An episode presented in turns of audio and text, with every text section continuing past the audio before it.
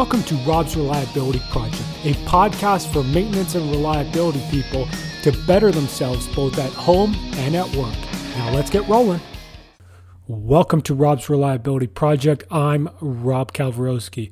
This week's podcast is another live Q&A about RCM with special guests Nancy Regan, Doug Plucknett, and Aaron Evans. We talk about RCM, we talk about training, and we talk about the differences and similarities between FMEA and RCM. If your company sells products or services to engaged maintenance and reliability professionals, I am offering some special advertising packages for my live webinar series.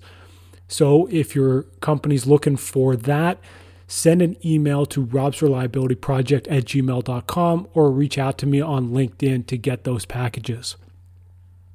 Next, if you haven't yet, check out robsreliability.com and sign up for my weekly reliability newsletter. I have some content in that newsletter that you won't find anywhere else.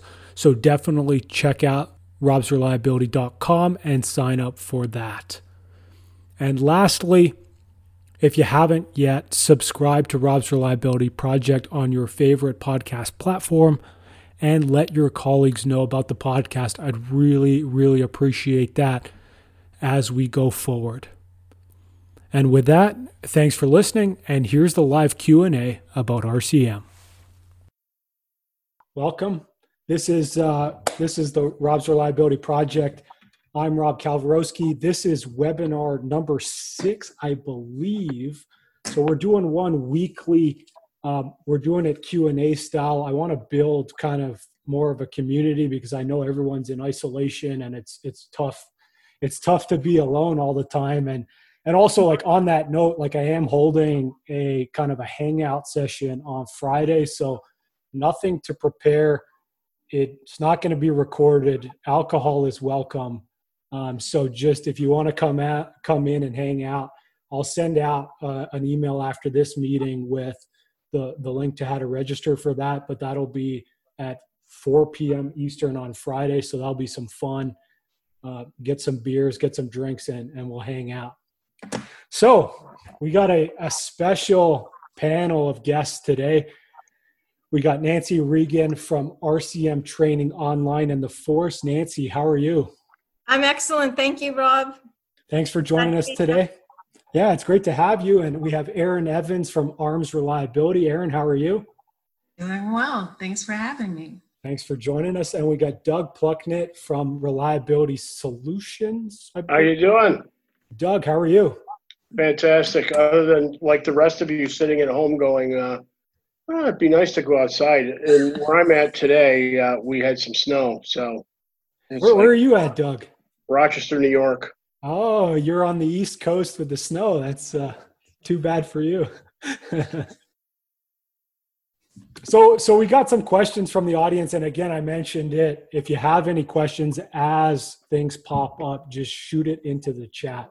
So, the first question we got is in what ways does RCM positively impact asset management? Nancy, do you want to kick us off? Sure, yeah. Okay, so for me, what I have found most meaningful in the application of RCM more than anything is how it brings teams and people together. So that of course assumes that an organization is doing a facilitated working group approach. But I've facilitated analyses where you've got like a design engineer and you've got an operator and a maintainer, and they start talking and they realize that they have their own perspectives about the equipment and they mm-hmm. all start learning things about this equipment that they that they didn't know. So it fosters a deeper understanding of the equipment and then they all start working as a team together too. So they understand how, what what's important to an operator and what's important to a maintainer and what's important to the design engineer. So for me that's the number one when it comes to RCM. Yeah, that's a great point. And, and I mean, working together and getting that knowledge pervasive through the organization is huge. Aaron, anything to add? So I, I would agree that I, um, I really like the cross pollination of, of that approach. But one thing that I really appreciate about RCM is that it is that it's looking at options. So you're moving past the this is what this person thinks and that person thinks and that person thinks, but you can in that collaboration you can look at what the data is telling you and then also really weigh what the benefit of action versus inaction is, which is I think what I appreciate most about it.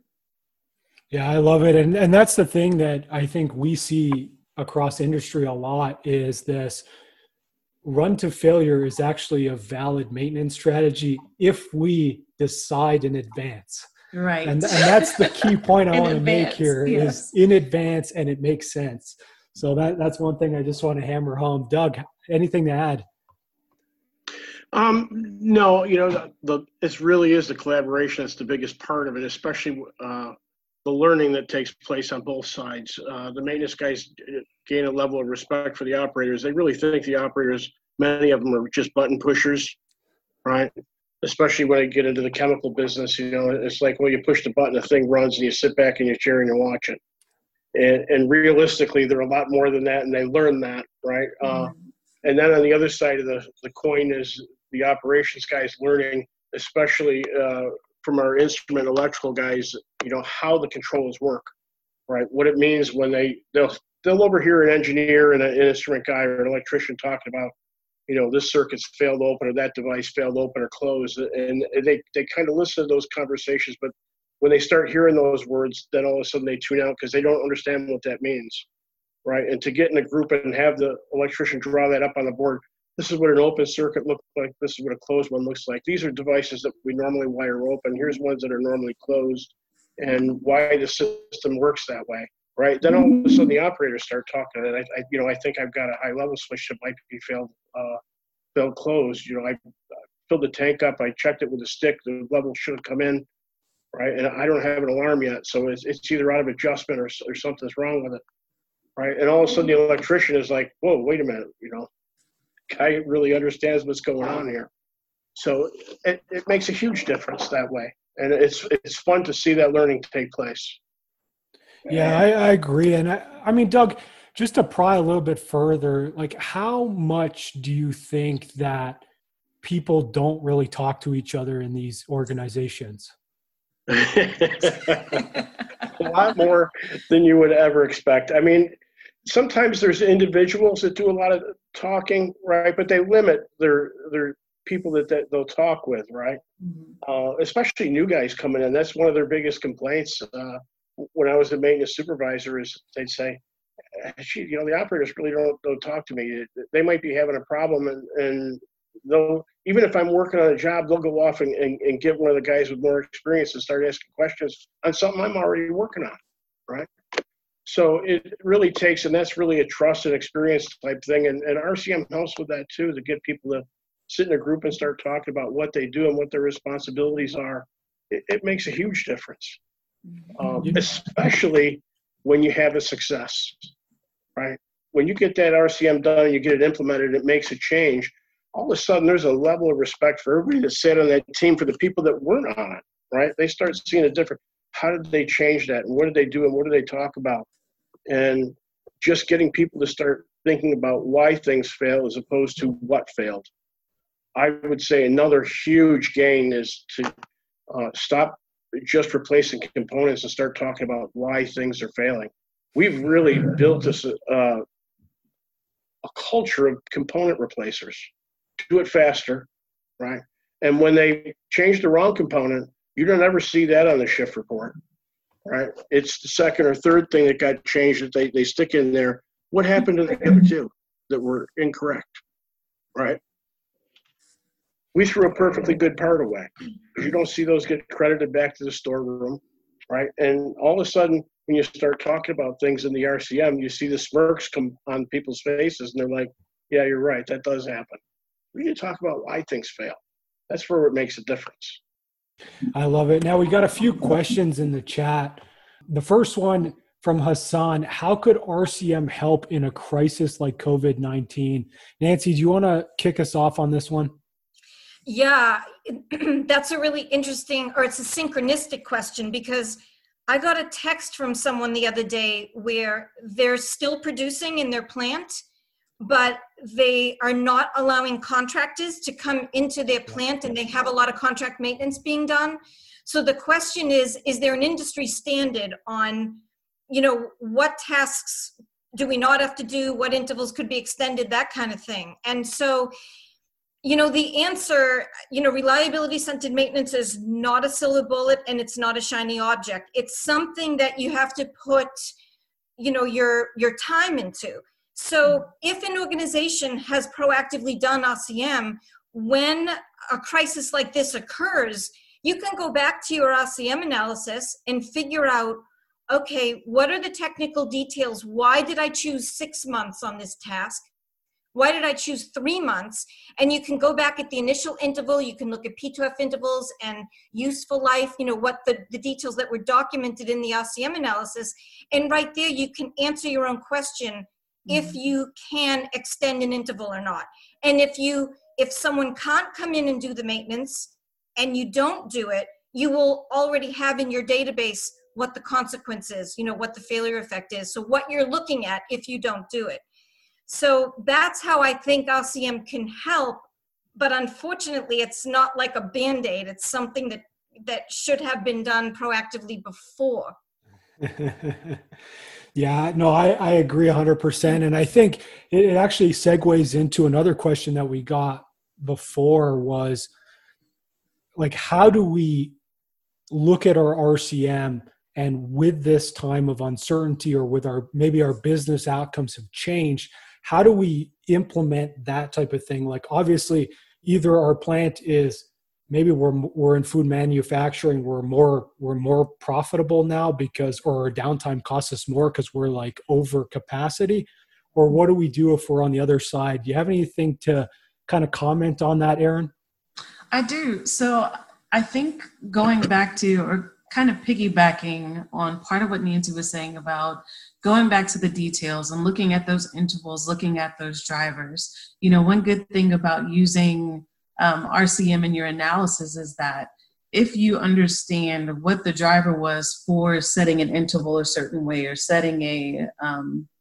well yeah setting an interval a certain way or understanding what your p to f interval is if you're doing some sort of um, inspection activity where you're trying to find out what's what could potentially be going wrong. Um, if you recognize that the interval was driven by, let's say, your cost benefit ratio, and now well now the cost of being down or having downtime has changed, then now you can look at what you might need to tweak about what you're doing, what you're not doing, where you're focusing that effort.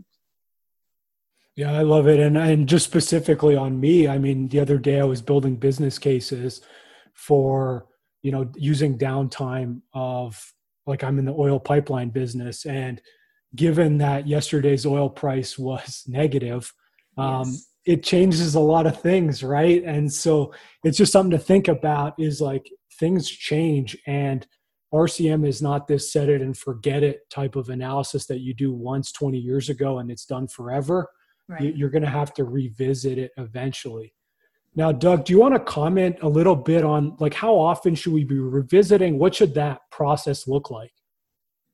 Yeah revisiting is one of those uh, things that you talk with customers and you say look anytime that you do an moc hopefully they're doing moc management of change. When they make a change to a machine or a line or a process right that's where you want to go back and say what were the failure modes that are associated with the devices that are involved with that MOC, mm-hmm. right? And do a review live as, as things go to that. Anytime you make a change to a process, you should be reviewing what you've already talked about in terms of RCM and going back over to that to say, does do those failure modes still apply? Or there's some different failure modes? Or is there a different level of maintenance that needs to be done in terms of the change that we just made? So that's really a best practice. Now, the key is, Rob, getting people to understand that they need to have an MOC process in place.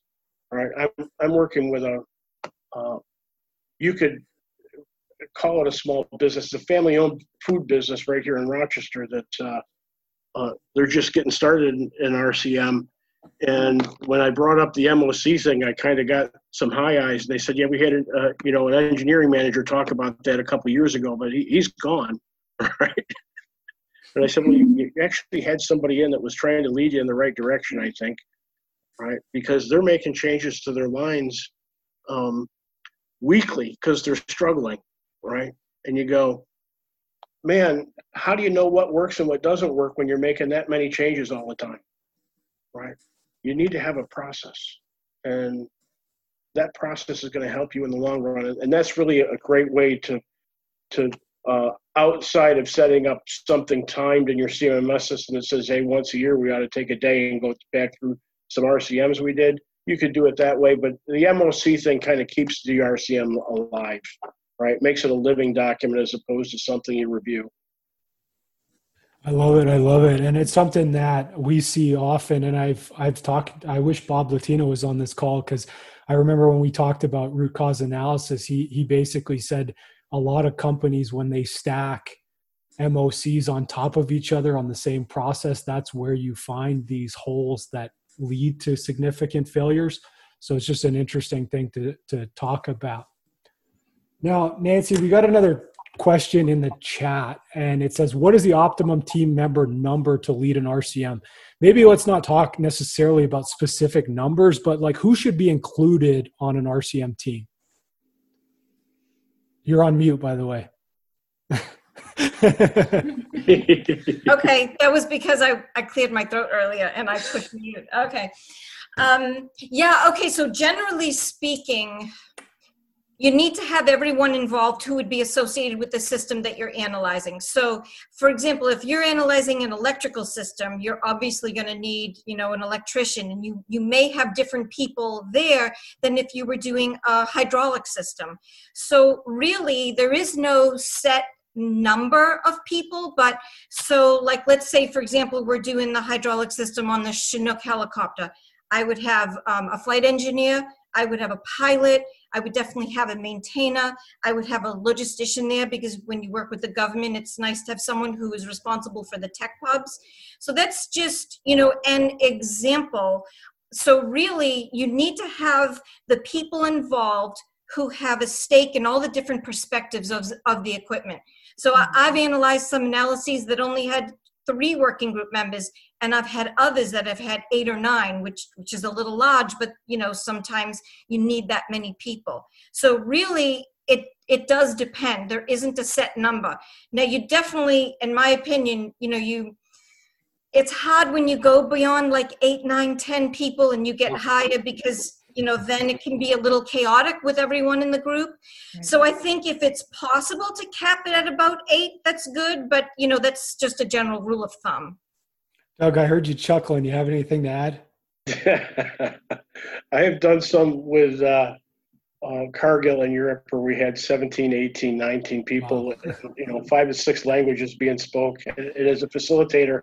At the end of the day you're just ready to you know I don't know if I should have a beer because if I do, I'm just going to melt, I think. so, yeah, so I, I, agree with Nancy. Keeping that group small really helps. Yeah, if you, a rule of thumb is not necessarily a number, but just making sure that the people who are in the room understand the performance standard and what has to be done with the equipment, either whether it's operations or maintenance or um, flavors or disciplines of maintenance and design people who can really speak to that performance standard and how you're going to use that performance standard to maintain better. And aaron let's let's talk a little bit about that performance standard. How should we be defining like i know a lot of people and and this this always bugs people uh, but when we talk about like functional failure and functions like how do we actually start doing this type of work? So I like to start at the I like to start at defining that function. So let's let's use something that's really basic. Let's just talk piping right now. So if I'm only looking at piping from that basic function, then you know I may say, oh, I needed to move. Um, I needed to move from here to there. You know, I needed to contain um, whatever chemical I have from here to there. But the reason that I like bringing in that performance standard is because then we're looking at um, some of the things that can bite you if you're if you're not keeping that in mind. So I needed to contain this chemical with no leakage um, within the corrosion allowance. It has to it has to be able to withstand the, these operating pressures. It has to um, it's it's on private property, so there can't be any weird smells or anything like that. And so, you know, if you're looking at all of those things, then you can really break down the different ways that you can actually lose that function. Because, for example, if it's on private property and it's um, you're falling into that weird smell thing, you're not being a good neighbor. It, it really, they really don't care that it's going from point A to B. The function that they're um, concerned about is whether or not it impacts you know their property and what they have. So i think if we i think if we go into enough detail in defining that function then it opens a lot up to us and how how we can lose that function and what we might need to do to mitigate it. Yeah i love it. And and to me and doug maybe you want to comment on this one but it seems to me that a lot of the quote secondary functions if you will are the ones that actually cause us more grief than the primary one. Do you want to comment on that? Um, yeah, it's tend to, to fail to understand sometimes that you know, let's say I've got a line and I'm making widgets, right? And I need to make 120 widgets an hour or something like that. And inside of that line, I've got a, a photo eye that's watching things go by. It's it's open and closed, and it's looking for. Let's say I'm making beer, and it's looking for cases and spaces, right? If it doesn't have the capability, that photo eye, to recognize is at the rate that the line runs, the cases and spaces, it may just see all cases for 15 seconds when in fact there's a tiny space in between because they're running very efficiently. And the next thing you know, they're having all these little stops on the line, right? And those stops are adding up, and they they go, well, I go up there and I wipe off the photo eye, and then it runs fine for five minutes, right? Well, the next thing I know, we're back running good, and I've got three quarters of an inch between them, and again, it, all of a sudden, it doesn't see the space because it's not adjusted properly, right? If the timing isn't set up properly in that and that secondary device, right, it affects that main function of being able to put out that 120 a minute, right? And they sometimes lose sight of that. That uh, there's some things that are just relatively simple that if you don't talk about the performance standards of the secondary device, right, um, you may miss out on, on something that's that's causing you those day-to-day pains and not realize it, right? right? Just wasn't designed right to begin with, or got changed in the middle of the night because they didn't have the original photo eye that got put in there, right? All those standards need to be in there, um, and that's where again, you try to tie to what I put in my RCM has to match up which, which into my hierarchy. And if I have that hierarchy, then I can have a good bill of material and all this stuff ends up, there's that relationship that makes a big difference in the end. Now, we got this question from a few people actually. And Nancy, I'd like to, you know, obviously I'd like to, to ask you it, but basically they asked what's the difference between FMEA or FMECA and RCM? So, do you want to just break it down for us? Yes. Okay. If you've ever been to Bed Bath and Beyond, have you ever heard of a bed in a bag? You know how you it's this it's this big plastic bag with a big zipper on it and inside you've got your comforter you have your fitted sheet you have your top sheet your pillowcases and even the pillow shams to make everything look pretty so sometimes the way i describe rcm is it's like it's like a bed in the bag so I get this question a lot, and people think I, I, get the question should I do FMEA or should I do RCM? And what I think a lot of people don't realize is that FMEA is built into the RCM process. So failure modes and effects analysis, that's the first four steps of the RCM process. And when you throw in step five, which is consequences, you get your FMECA or your failure modes, effects, and criticality analysis. Now, I remember that I asked um, my mentor John Moubray once when I was just learning, when I was in practitioner training, I raised my hand and I said, Well, why would an organization do FMEA and not finish it? Because, you know, when you do your FMEA, you know you're building all the information or much of the information that you need to make decisions should i do some kind of proactive maintenance? Do i need to do a default strategy or maybe do i need both? So i asked the question why would you just do fmea and his answer to me was I don't know. And the way he described it is he said doing just FMEA is like just taking a bite out of the middle and leaving the rest. So the short answer is FMEA and, and FMECA, FMECA, FMEA and FMECA are embodied in the RCM process. So when you do RCM, the requirement for a FMEA or a FMECA is largely satisfied. Yeah, I've I've always wondered that question too. Why would you just do FMEA when you, you have it all there? But yeah, I I say I would say it depends on how you want to use it. Um, because before before I worked with Arms, I worked for a fairly large company, and part of what we would do to kind of help um, speed the process of implementing great strategies is there may be a, an FMEA structure, if you think about it, um, just to step back for a moment. If you're looking at equipment types, your FMEA structure for a centrifugal pump is going to be the same if you're talking overhung centrifugal pumps, right?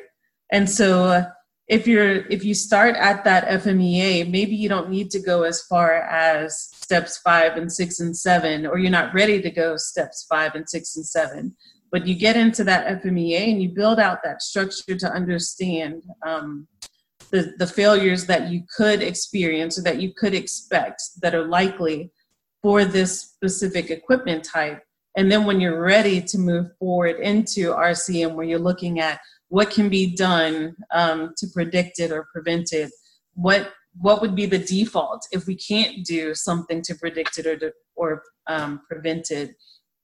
you know you can you have that structure there that helps you in moving it from one place to another so that's that's one reason that in the past as even before my arms days um, that i've done the fmeas to get that basic structure because there may be a plant that has different different consequences different um, different chemicals in play different different demand right across the street from the plant that I was in. Um, they've gone through and they've built something for this equipment type. Five, six, and seven, you know, why the failure matters, what can be done to predict, um, what would be the default might be different, but I can use that FMEA structure to give myself the jumping off point in let's get to uh, why five and six and seven matter for my facility. All right. And if I could add to it, Rob, in, my career, you know, coming up through as a starting as a tradesperson, then going to a reliability engineer. You know, as a tradesperson, I was always frustrated that we weren't allowed to sit in on the design meetings, right? Because we had a lot of things that a new piece, you know, Craig, where I started uh, in motion picture, where we made raw material, that probably area probably grew by 40%, right? Probably added 8,000 large assets, right? And every time they'd add on, we'd say, my God, why did you do this this way? Why? right don't you think about how we have to get in there to maintain this and get this apart and put it back together? And as I started learning this and going to night school, uh, one of the first things that they put me on, you know, they, they said, we're going to put you on a fast track to make you a supervisor or manager, but we're going to put you in drafting, right? So here I am. I, I, I'm the worst handwriting in the world, right? And it, this is before CAD, so I'm having to write things out by hand. And you know, I'm working with an engineering group, and this was the first time I sat in an FMEA, right? And I thought, well, this is a really neat tool, but you guys don't talk about it at a level that makes any difference, right? Because all they're looking to do is just like uh, uh, Aaron mentioned with the pump, they're looking to say, does the pump we're looking at will that satisfy our main function? Right? What our primary function is. Will it be able to supply enough and do what we need it to do, right? And then we're going to design that to say how much straight line pipe does it need on the suction side and where can we put our first elbows and, and things like that and how much foundation needs to go underneath it. But they don't ever talk about the guts of the whole thing, right? And how it could fail. So that was always my difference between FMEA, FMECA, and RCM was we're using FMEA in the design piece to say, will what we're looking at do what we need it to do? right? They don't think about the maintainability at that point. They should, but they don't, right? And that's when I first got introduced to RCM. The light went on and went, holy smokes, there is a way out there of doing this, right?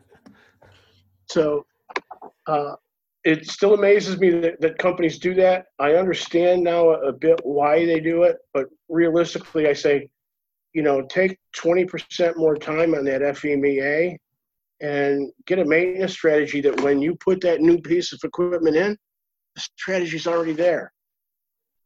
Yeah, no, absolutely. And, and and maybe Nancy, could you comment like there's some companies that just believe that you can buy a failure modes library and apply it. Do you want to comment on if that's a applicable strategy? Yeah, I I think that that needs to be approached with caution.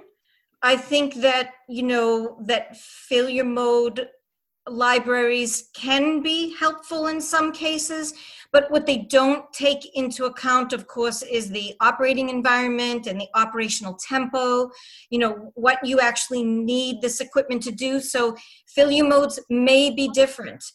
The other big rabbit hole you can fall into, which, if I can just make another comment from the thing we were just talking about, you know, there's a difference between a design FMEA and a functional FMEA. So, you know, when a company does a design FMEA, like we were just discussing, it's oftentimes, you know, as you're going through the design process, what do I need to change? So, I mean, you're essentially doing step seven of RCM without even realizing it, but um, but in essence, it's it's different than a functional FMEA than we would do, say, today on an asset that's 20 years old that we know we need to come up with a, a proactive maintenance program. So a lot of these failure mode libraries or templates, they go into a very deep level. So we know that we manage physical assets at the failure mode level. And when I use the term failure mode, I mean the same thing as a failure cause. So what specifically causes functional failure? So if you're at too low a level, like you're talking about nuts and bolts and resistors, you may get into this thing where you end up with 500 failure modes in an analysis, and you then you have analysis paralysis. So they can be helpful, but they need to be approached with caution, and they need to be used by an experienced person. Uh, I use the term facilitator, an experienced facilitator, because an experienced facilitator would be able to weed through that with a working group and make sure you don't go at too deep of a level and get into analysis paralysis. yeah, no, that's a that's a great tip, and and I guess here what I want to what I want to get into. So there was a question here about you know, is there an industry that could feel that RCM didn't give them the impact they hoped for? I'm sure that it's not industry specific.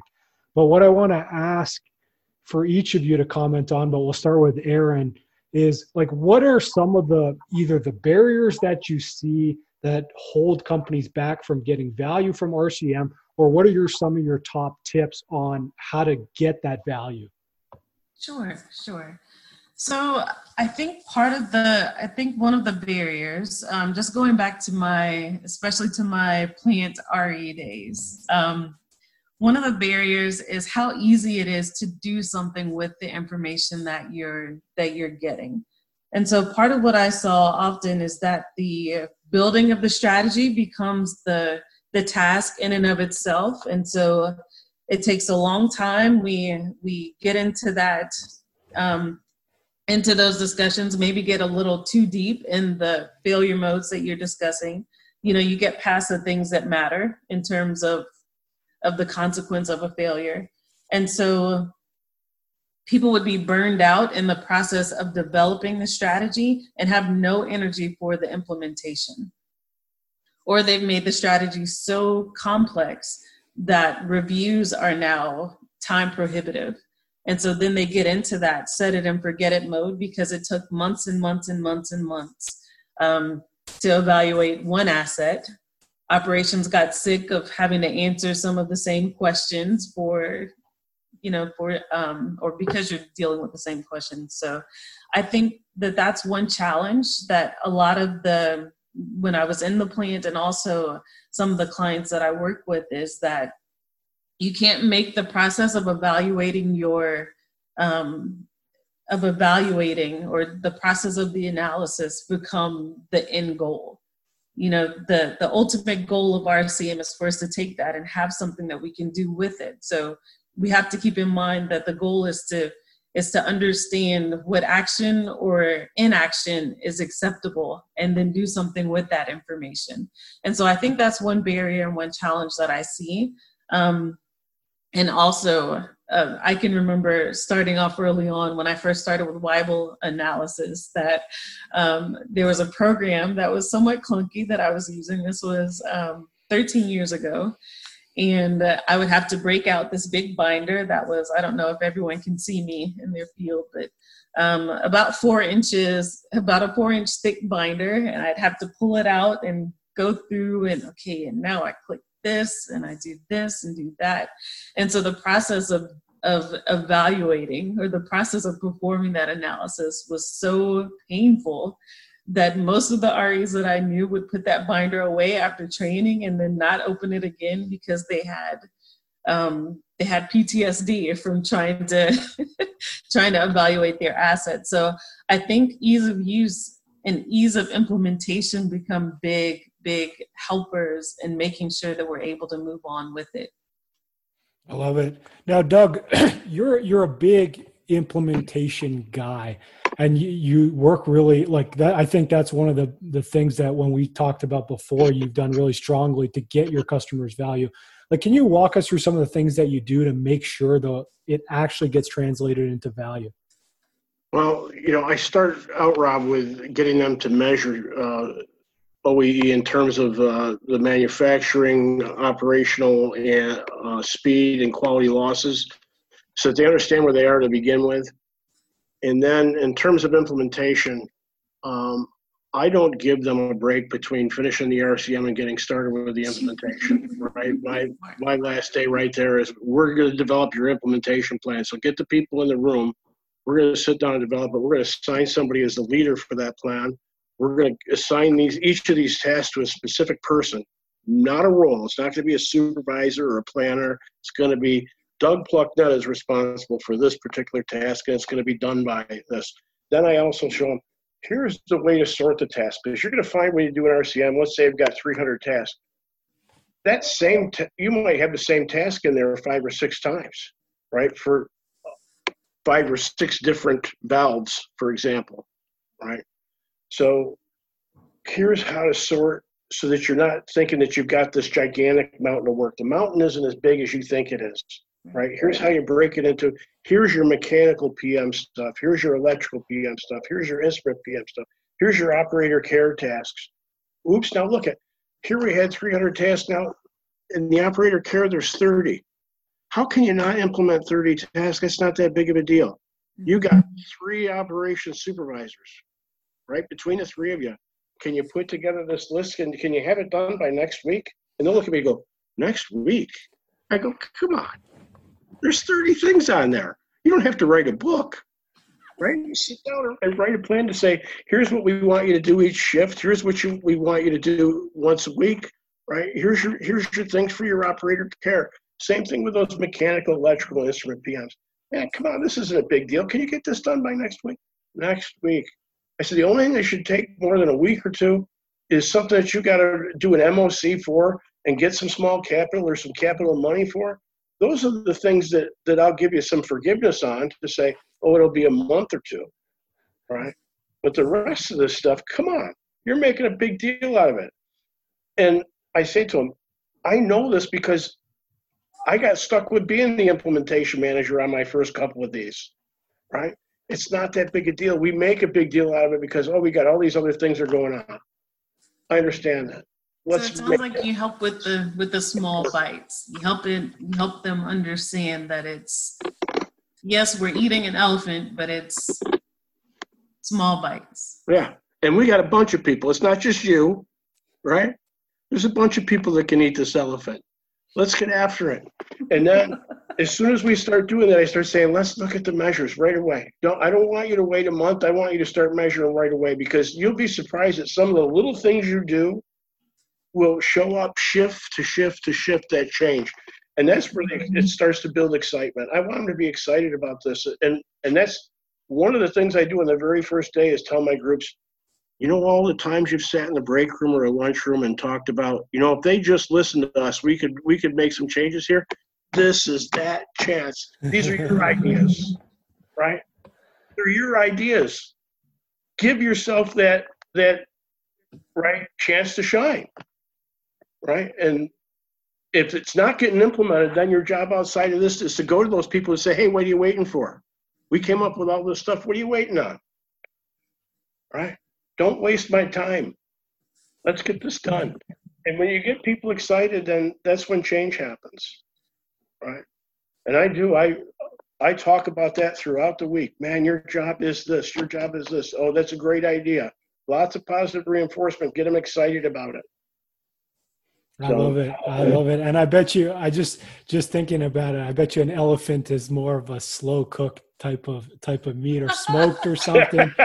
You know, otherwise it's probably tough. So you know, no one wants tough tough meat. Nancy, Nancy, do you have any top tips or like what's holding people back from from seeing that value? Okay. So the first thing is that the biggest enemy to RCM is when people aren't trained properly. So you know, RCM has its own language. When you start talking about MTBF and useful life and P2F interval and potential failure condition, etc., it's like it's its own language. So if you start talking to a working group and you're speaking Greek, they're not going to understand you. So they need to understand the language of RCM, but it's not just the working group, but of course, management within an organization needs to understand what it's all about and why we're doing it. But the other big thing is this. So RCM principles are now over 50 years old, but a lot of people still don't understand what it's all about, and a lot of organizations still don't use it. So the question is why? And I think that one of the reasons is, especially in, in today's society, in, in, in this day and age, you know you can order something on amazon and it's on your doorstep the next day right? There's there's when i'm dating myself but when i first started working we didn't have email. Email just started. Nancy so we, to, we all know you're just like 22 years old right? So don't worry about it. Yeah well no i'm not believe it or not but anyway, you know, you had to leave a voicemail or you had to mail something. So everything is instant in our society. Well, reliability centered maintenance is not a shiny object, but it is something that can transform your organization if you do it correctly with the right people. One more thing, my other tip is I think a lot of organizations don't do RCM because they think they have to do it on everything. You don't have to do RCM on everything. You could just do RCM on a motor that drives a compressor. You don't even have to do it on the whole compressor. So you can pick and choose what you do RCM on. So that's the other thing. Don't think that it's an all or or nothing project. And and just to dig in, like if we're picking something small, what should we be picking? Oh, okay. I mean, like a, a general sized analysis would maybe be a, an, an, air compressor or a steam compressor, something where, I mean, in RCM lingo, you know, a hundred ish, a hundred and fifty ish failure modes that you could get through in two weeks with a working group. If you want to keep it to a week, then you know, pick something smaller. But in um, in my experience, something like a steam compressor uh, that you know that, that is part of maybe one of three compressors that's supplying plant air. So you know something significant but you can get through that in a couple of weeks with a team. Um, like the hydraulic system on the ch-47 chinook helicopter we did that in a week and a half. So that kind of you know maybe hopefully gives people uh, you know an idea of, of of scope in terms of scope love it love it love it now just the, the last question before we get to plugs. This one came in and they they wanted to ask about training and whether or not like how do you train people in RCM or what should the training look like? You know, that type of thing. Now, Nancy, I know you're offering a free online training course at rcmtrainingonline.com. Do you want to comment on what that is, how how people can get it, and like what should RCM training look like? Yeah, sure. I mean, you know, RCM training can be delivered online, it can be delivered in a group setting. Really, it just depends on how an organization wants to learn. Um, so what I've done, I we were talking before we before everyone was online. I, I've had a list of things I've been wanting to do for a while, and one was to create just an RCM overview course, a course that just tells what RCM is all about and that is online. And so I finally finished that. It was a little labor of love. And so if you want to access that, you just go to rcmtrainingonline.com slash overview and um, you can get access to it there. So it's it's 40 minutes of online training broken up into different units and it just gives a general overview of the process. So that's not enough obviously to go ahead and implement rcm but it it gives you the gist and it shows you what it's all about so you can start to get comfortable about wanting to or how should i take the next step towards implementation Love it, love it, love it. Yeah, so check that out for sure. Now, Aaron, do you want to give us some plugs? Like, where should people find you? what should people be looking for? All that stuff. Sure. So, um, within our within our course offerings, we do have. Um, well, I'll step back for a moment. One thing that I like to do before or when I go on site to work with a client is give them that brief introduction. These are the this is the terminology.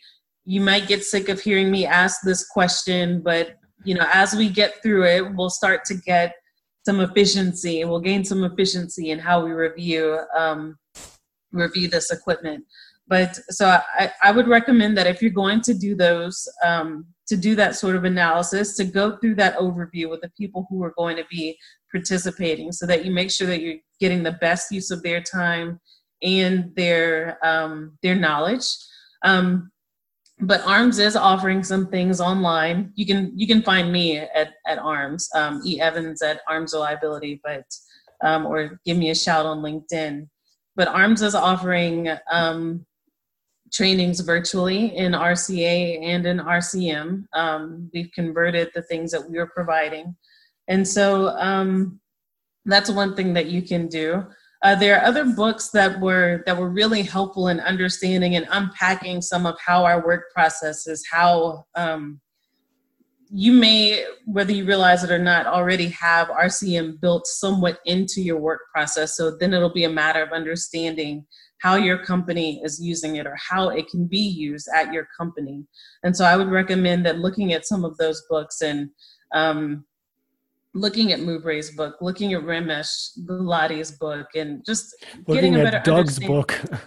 looking at Doug's book, yes. and Nancy's book. and Nancy's book. Thank you. I haven't, I haven't seen, I haven't been through your books yet. Um, but I would say there are so many, there's so many um, things and resources and and people who are willing to help and service uh, providers um, myself working for one of them. But recognize that you're not alone in this. So I think what a number of REs do sometimes is we isolate and then we lose that collaboration and we lose that ability to cross pollinate and learn from other groups and learn from other um, learn from other disciplines. Love it, love it, love it. And you can check that stuff out, armsreliability.com. Doug, anything to plug? Um, uh, plug, I, you know, my website is rcmblitz.com. My contact information can be found there. Um, it's pretty simple. Uh, plucknett.doug at gmail.com. I, you know, would also add in terms of the training, sure, I have all kinds of offerings, but I, I can tell you that myself, I probably took five or six different RCM courses from different providers before I even sat and started looking at saying I, I should write my own. Right, I, I just wanted to learn as much as I could about that that product and and reading the books, all the books that are out there. Um, I know Nancy may have felt the same way about I did when I sit down to write mine. I, I kept asking, I kept avoiding it for years, saying the world really doesn't need another RCM book, right? And then I still at the same time had clients saying to me, you know, we really enjoy the way you teach us, and we've read a lot of the articles you write. You're a good writer. Why don't you write a book, right? just so happens that I'm working on another one right now. It's not an RCM book though, but it's it's really a story about uh, the typical manufacturing plant experience and and their struggles with reliability. So it's going to read more like a novel than it is going to be a uh, here's your step by step plan on how you do things. It's the struggles that people go through on a day to day basis. And uh, I, I, put about 20 pages in uh, just this week, which is nice because I, I really went through. I think I told Rob last time I talked to him, I've really been in a slump for writing. all of a sudden, with this COVID thing, with nothing to do, I've been forced to sit here and go, you know, let's let's try this, and uh, I'm having fun with it. That's great to hear. Yeah, and you can check that out, rcmblitz.com. Nancy, anything to plug? Oh, anything to plug? Well, okay. So the overview course um, that that is an excellent offer, and um, also you can just go on RCM. That's my Boston accent. rcmtrainingonline.com and just check it out. All the different training, and there's also if you want a free chapter of my book, you can just go to the to the book link and you can and you can um, download that. You can download chapter one. But Doug, you know what I think is really important because you say, you know, does the world really need another RCM book? But you know, I think I, I, I do. I think the world needs all kinds of books on all kinds of different topics because everyone learns differently and sometimes someone will say something in a way that you get it so, like Doug, you may explain something to me, and Rob may explain it to me, but I might get the way you say it because you just say it in a way that I need to hear it. So, I think it's important to check out all kinds of different information. And, you know, that's not necessarily that one training way is better than another, it's just different and a different way that someone learns it. You should also plug your videos on LinkedIn. Oh, yeah, my videos on LinkedIn. Oh, okay. I have something to plug, Rob. Okay, I have something to plug. Um, I'm gonna I'm gonna start a new challenge in a couple of weeks, and it's gonna be super fun. So if you don't follow me on LinkedIn, follow me because I'm gonna announce it there, and it's gonna be. I'm really excited about it. It's gonna be fun. T- tag me in it and I'll blast I it love, out. I love that I can see the excitement. Okay, really? I'm okay, I'm gonna, ta- I'm gonna tag you. I'm writing it down. Absolutely, tag, tag me in it. Uh-huh. I'm happy to share. I'm happy to share it. Okay, and when you hear the name of it, you're gonna say, "Oh my gosh, she's lost it." But I promise, I haven't lost it. it's okay. Crazy, it's crazy okay. Like a fox. I, I lost it three weeks ago, so I don't know. Yeah, no, I, I, mean, first off, you know, Nancy, Aaron, Doug, I, I, really appreciate you guys joining us, and I really appreciate you spending your time with us, and definitely sharing your expertise, and and absolutely like check out their offerings if you're you're on this panel, and definitely subscribe to the podcast, subscribe to or follow me on LinkedIn for the memes. Everyone loves the memes. Yeah, and then the last thing I just wanna I just wanna mention is kind of what's what I've been really trying to get, and the reason for the hangout is I want to help sort of bring our community together. And I know a lot of us we're in isolation, we're working at home, we're we're kind of missing this connection. And even Aaron, what you said about you know everyone thinks they go about their problems themselves and they think that they're unique in some in some way and you know hence why you know i'm bringing this together a little bit in more of a social format is i really want to bring us together and and have us realize that yes maybe we can't go to you know the smrp conference or we can't go to knoxville for for their conference but we can get together online and we can support each other and we can be here for each other. Like we're going to get through this. That that's a guarantee. And we're going to be stronger on the other side. So i just want to leave you with that and you know, thanks for joining us today.